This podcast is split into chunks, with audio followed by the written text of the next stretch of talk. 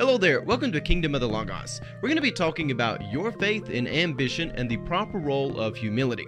And we're going to start off by examining a survey about what Christians believe about absolute truth and the purpose of the biblical worldview. So thank you for joining me. I'm Pastor J. Dylan Proctor, and there's one other with me here in the studio. Hello, I'm John Mills. It's good to be here today. You know, it's great to have you here, John. John, have you been having a good week? Well, so far, so good. Life's been kind of enjoyable now that it's cooled off a little bit. I don't know what is in store for us at summer. Um, I don't know about you, but I'm I'm kind of like in the tamer weather. Well, right. I would agree with that. Well, John, would you go ahead and open us up in prayer as we begin our conversation? Dear Heavenly Father, we do thank you, Lord, for this day you've given us. We thank you for this chance that we have to come together and discuss uh, these things uh, that you have taught us. We ask, Lord, that your Spirit would anoint and move upon us in your name. Amen. Amen. John, one of the things that are clearly going on in our world right now with the many variety of things that come to possess people is we have an absence of firm conviction. In other words, people they're missing things to hold on to, the absolute truths, the the virtues of God. And in your Sunday school lesson this week, you shared with us a survey that looked at Christians inside the church and things they believed. Could you share with us a little bit who made this survey and really the context of it a little bit? Okay, this was a, a survey put out by Barna, and they do a, a large number of surveys of, of religion and Christian groups. But uh, they were asking people specific questions, trying to determine if they had a, a spiritual worldview or not. And these were people who considered themselves Christians. Uh, they announced themselves as, as professing Christians and practicing Christians. And so it was interesting to see, and this was from 2017, so a couple of years ago, but but pretty recent. And so it yeah. was interesting to see their views. Yeah, that's definitely a recent survey just coming from 2017. Let's get into it and see some of these topic points, and then we're going to tie into some other other angles here. So you have in this survey that 23%, and this is of professing Christians, strongly agree that whatever is morally right or wrong depends on what the individual believes. So let's just talk about that and we'll break each of these down. You know, this really is a tragedy that, that there would be almost a quarter of people professing Christians would believe that.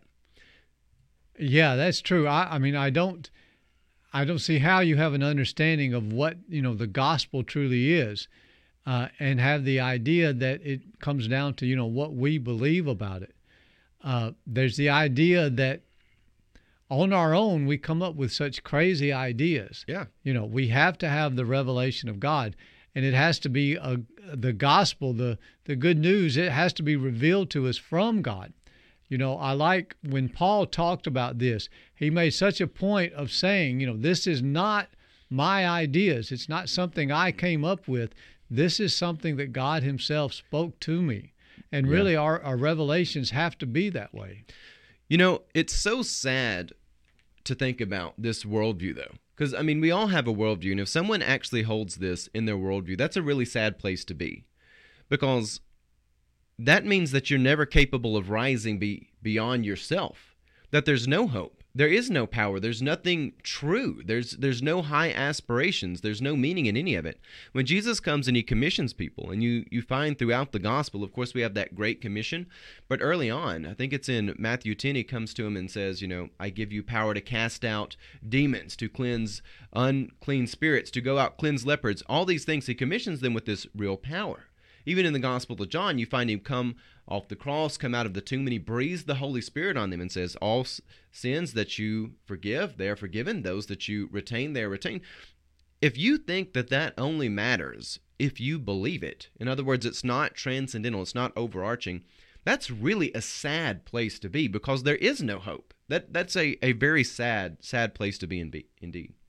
Yeah, it really it does away with the whole idea of truth. Yeah. If truth is only what I believe to be true, then really there's no such thing as truth. Yeah. You know, and so we get into all kinds of messes when we start that. Sure. Going on to the next one, it says, No one can know for certain what meaning and purpose there is for life. And there's about 20% of, of professing Christians, so about one in five.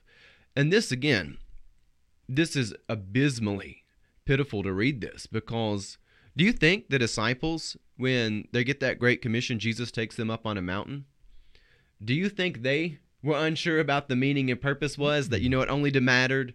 You know, no one can know. No one can know. We're just up here wandering around aimlessly. At, this also just seems so strikingly sad to me. Yeah, it does. And I and really, I mean, this is evil. The idea of, you know, of nihilism that oh, it is nothing evil. has nothing has meaning, nothing has purpose you know it, it's all just random or chaotic or you know i mean that that is really the whole whole basis of what satan wants us to believe. It certainly is. I know you brought up a couple of weeks ago nietzsche and his philosophies and things of that. And nietzsche his whole nihilistic worldview is very depressing. Yeah. it's it's nihilistic. It's basically the void in genesis 1 and you know who wants to be there? I mean, honestly, why why even bother getting yourself up and going to church if you are not going to hold the biblical truths to to any real meaning. If you're not going to aspire to great things, you know th- that's just a level of desperation which is so sad to be consumed by. You know, you describe it as being evil. It's definitely predatory. It does want to consume people and take you back to the void. It's it's it's sinister and diabolical. Um, yeah. Let's go on to the next one real quick. This one, 15% say that if your beliefs offend someone or hurt their feelings, then they are wrong. Now, again, I don't know how you could ever arrive at this. Uh, reading scripture, have we seen our, our biblical heroes? Um, they often are hated by a lot of people and outright hated to their face. You know, I don't know how it has happened, but in the modern world, we have somehow made it virtuous that if everyone likes you, then somehow you are a virtuous person. But when you look throughout history, Virtuous people are typically despised by a large majority of the people around them. You you find Jesus being crucified, of course, the ultimate image of that. But even with with other characters, you see Moses, he crosses the, the Red Sea and they're mad at him. They they they continually gripe to himself and Aaron and Miriam. We find there's this continual theme where people who are doing righteousness are oftentimes offending a lot of people. So what are your thoughts on this, John? Yeah, I, it, it's interesting. I think it goes back to the what we were talking about, whether there is truth or not. Oh yeah. You know, if there is no truth, then it really doesn't matter what I believe. Instead, it becomes a matter of how my beliefs are affecting you. And so I can change, or, you know, I shouldn't insist upon my beliefs if I can't be sure they're really true anyway. Yeah. And it, it gets into this idea of, you know, what is love? And the idea that love is just the idea of toleration and, and extending tolerance to everyone and not not upsetting anyone or or uh, making them feel bad or anything like this. Which of course is ultimately impossible, and a yeah. lot of times this is just a Trojan horse for you know evil to come and take possession of people, and then once it has enough power, it typically flips the script and says, "Well, I'm I'm here to stay. Bow down mm-hmm. to my golden statue that I have made." Um, the last thing on our list I want us to look at is this bottom one. This, just because for time purposes, I want us to get to talk about G.K. Chesterton, so we won't spend a lot of time on this one, but it says, All people pray to the same God or spirit, no matter what name they use for that spiritual being. And that's 28%, almost a third. This whole universalistic mentality, again, if everything is true, then nothing is true then there is no meaning anywhere. Then again, this is it's it is sad. Yeah, I that number that it would be like you say close to a third uh, was kind of shocking to me. Uh, you know, with the idea that that no one really needs the gospel is basically what it's saying. No, yeah. They they as long as they are believing whatever they believe, then that's fine. You know, it does away with the whole idea of the gospel or the good news. Sure. Uh, so it, it's incredible. Yeah, it's very incredibly sad. One of the things, though, we have to do as the church is realize this belief system, I bet these numbers are actually growing. I know this was done in 2017, but our young people, they are having a really bad worldview injected straight into their veins. And I know I've talked about that for a few weeks here. But I've also been convicted that we need to be aspirational. We need to reach above because the world, it wants to be destructive. When we look at the world, we look at the demons that come to possess people. We do see that they're oftentimes destructive. They come as Trojan horses, they mask, they wear their phony things, but also they bring a lot of ugliness with them. They want to take things that are virtuous and make the great virtues of God ugly and hideous. They want to conflate one thing with another. And I want us to talk about humility and how humility is something which should ultimately be aspirational. And now, again, you have to make a distinction between worldly aspirations and godly aspirations, but humility should be something which drives us to walk with God, to reach for the heavens, to aspire for the things above.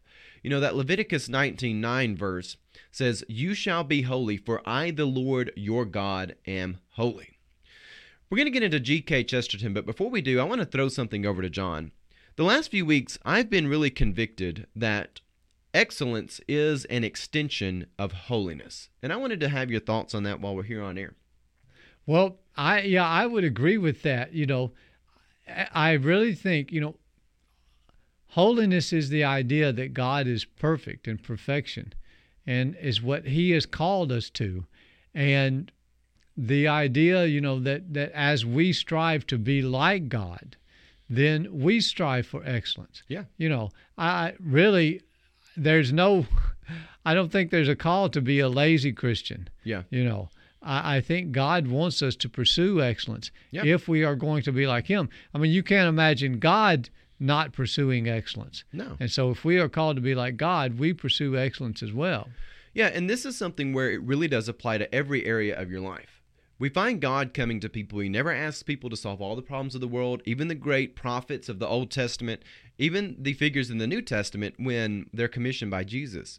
Or perhaps they get a message before Jesus is born. No one is asked to solve the problems of the world.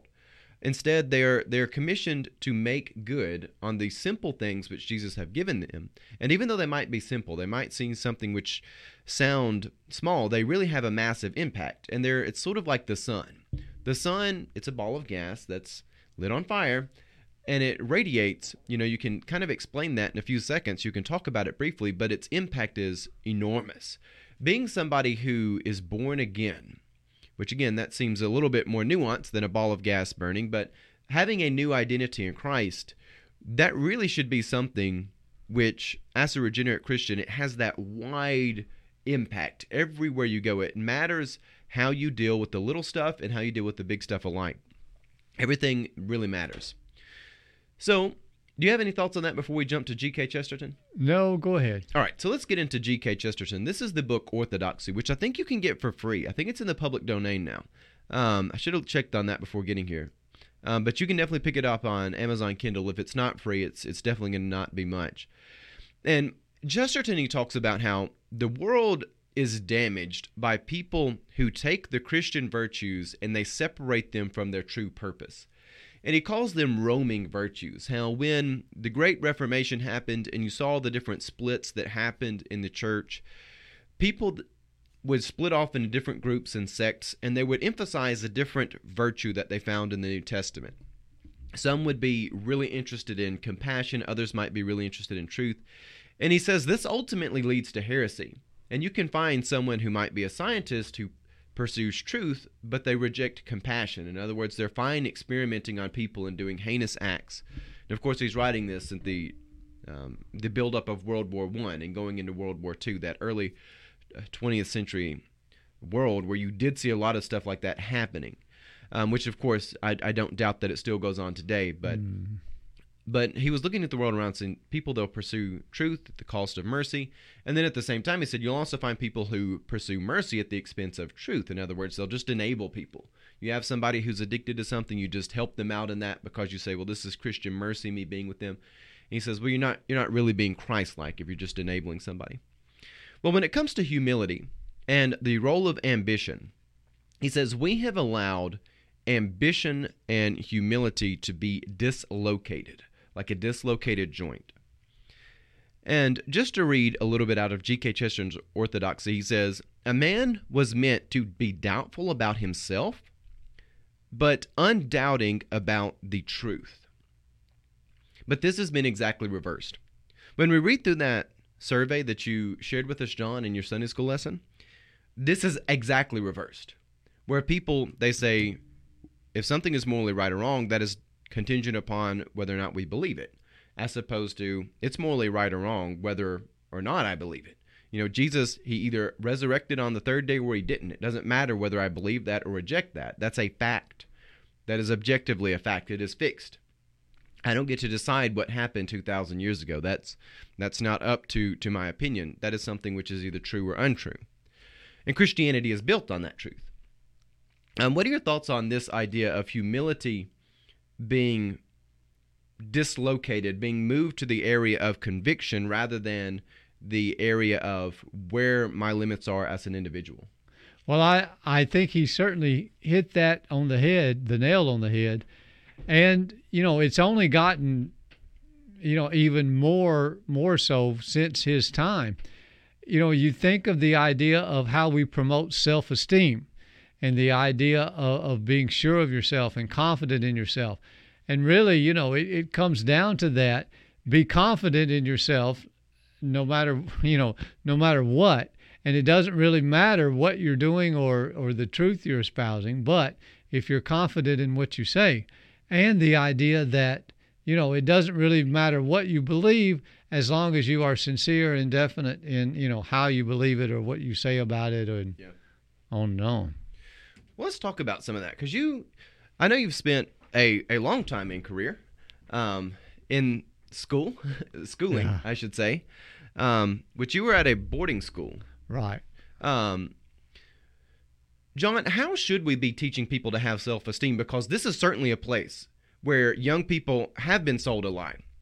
Young people have been sold that regardless of what the world thinks, regardless of where you're at, the world must bow down to you and affirm everything about you in your natural state. There's no excellence required, there's no pursuit of anything higher. You know, if you have these desires, if you want to look a certain way, and we see as this dislocation of humility comes along, people do kind of make themselves ugly. Um, there's there's an interesting connection there. What what would you say is the correct way to teach young people about health, um, self esteem? How would how would have you done that at a Christian school? Well, I really I, I think the idea of self-esteem as a Christian it comes down to submitting your will to the will of God and the idea that my esteem comes from how well am I submitting to God's will and how completely am I carrying out God's will. And so, you know, if if other people attack me or whatever, it's not me they're attacking, it's God because I'm following God, you know. And uh, so so the idea then it doesn't become about me it becomes about god. And uh, I, to me really I, I think that's kind of the essence of self-esteem how we're carrying that idea forward. Oh absolutely. Being able to see the world through the lens of the life of Christ Jesus is so much more powerful than just seeing it through the eyes of our own life and being limited in that way.